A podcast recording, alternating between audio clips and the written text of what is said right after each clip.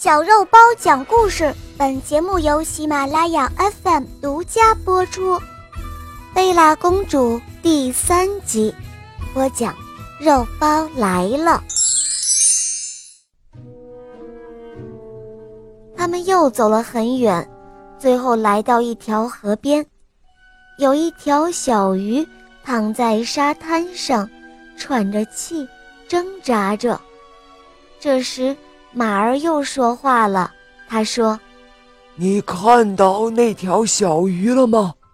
如果你不把它放回到水里，它就会死去的。”哦，但是如果我们再这样浪费时间，我们就真的找不到那位贝拉公主了呀。”乔瑟反驳道：“帮助别人从来都不算是浪费时间。”马儿回答说：“于是，在马儿的坚持下，小鱼被放入了河中，快乐地游走了。过了不久，他们在一片茂密的森林深处发现了一座城堡，贝拉公主正在前方喂鸡。这时，马儿对乔瑟说道：‘哦，听着。’”我会表演各种跳跃，来取悦贝拉公主，然后她就会告诉你，她想要骑我跑一小段路，你必须帮助她上马，而当她坐到我的背上时，我就会开始嘶叫和乱踢，然后你就要告诉她，这匹马以前从未驮过女人。所以，你最好坐在他的后面，那样才好驾驭。当你一上马，我就会像风一样朝着国王的宫殿奔去。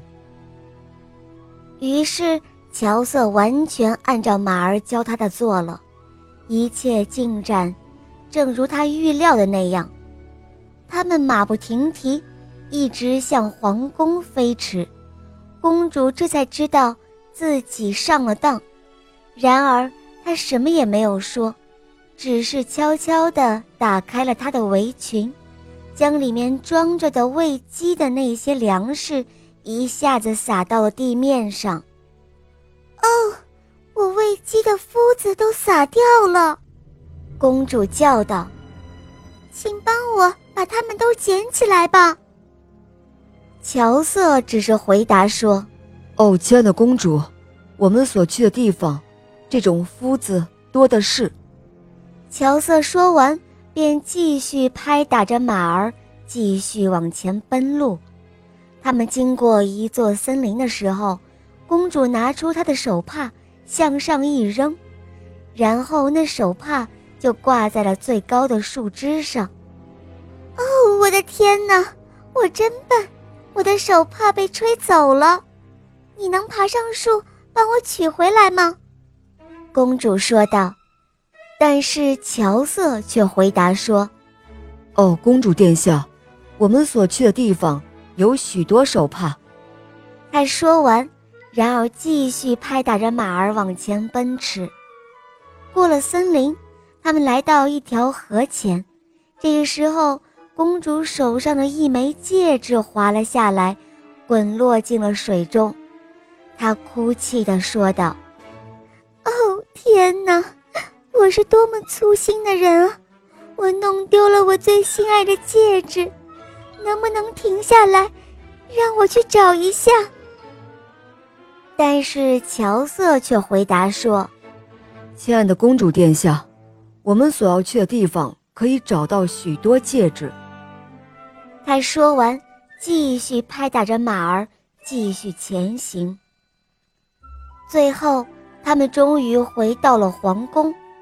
国王看到了他深爱的贝拉公主，满心欢喜。但是公主却将他推到一边，好像他是一只苍蝇一样。然后，他将自己锁进了最近的房间，无论。怎样的恳求，公主就是不肯开门。哦，亲爱的贝拉公主，快开门吧！把我掉落在路上的三件物品找回来，也许我会考虑一下。公主就是这样回答国王。国王听了之后，相当的绝望，只能找乔瑟来商量。国王看到乔瑟，他对乔瑟说道：“哦，我找不到解决的方法，只有你知道，他们都落在哪里，所以你应该去把那些物品找回来，否则我就淹死你。”可怜的乔瑟对此感到非常的为难，他本以为。完成了国王所要求的任务，就没有生命危险了。他弯下腰向国王回礼，然后出去向他的马儿朋友诉苦。当马儿听完了整件事情后，对可怜的乔瑟说道：“亲爱的朋友，不必为难，骑到我的背上来吧。”我们去寻找那些东西。听到马儿的话，乔瑟立刻骑上了马背。好啦，亲爱的宝贝们，今天的故事肉包就讲到这儿了。赶快打开肉包来了，关注我哦！在我的首页，你们可以收听小肉包系列童话《萌猫森林记》。《萌猫森林记》呢？一共有三十五集故事，当你听完后，会有很多感悟、快乐，会得到自信，成为一个温暖的好孩子哟。